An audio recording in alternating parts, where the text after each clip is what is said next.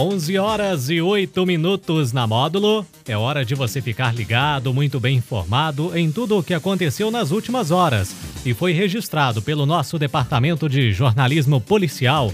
Com ele, Rafael Pires. Bom dia, Rafael. Bom dia, Daniel. Bom dia a todos os ouvintes. Vamos às principais informações das últimas horas. Moradores fazem denúncia e cobram providências por descarte irregular de lixo em patrocínio.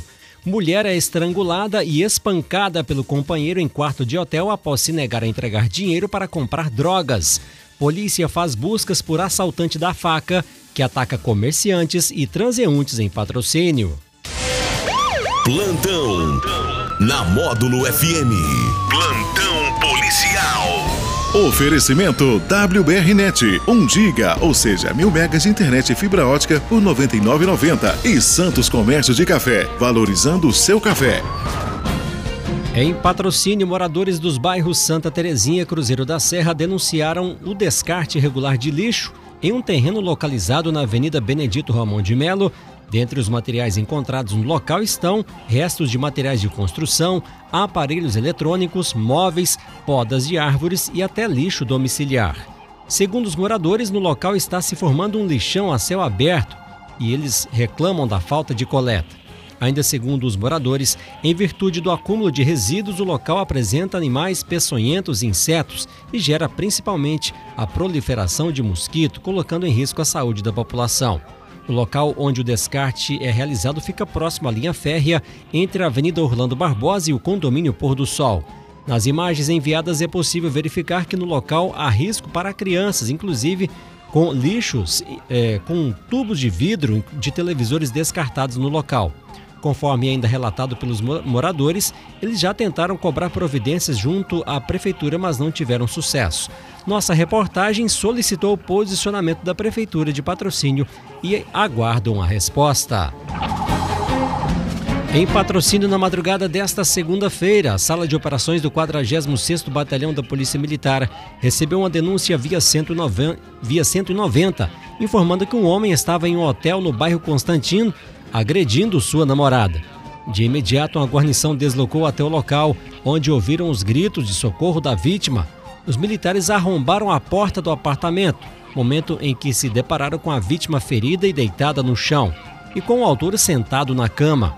Segundo a versão da vítima, ela e o autor fizeram uso de bebidas alcoólicas e de drogas, sendo que quando a droga acabou, o autor solicitou à vítima dinheiro para comprar mais entorpecentes. E como recusou a entregar o dinheiro, ele ficou muito agressivo, momento em que começou a agredi-la com socos, chutes, puxões de cabelo e estrangulamento.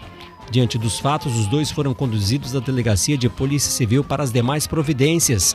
A vítima, de 32 anos, afirmou ter interesse de representar sendo o autor de 36 anos conduzido até a autoridade competente. Um homem identificado pelas vítimas como o assaltante da faca é procurado pela polícia por atacar comércio e populares em patrocínio.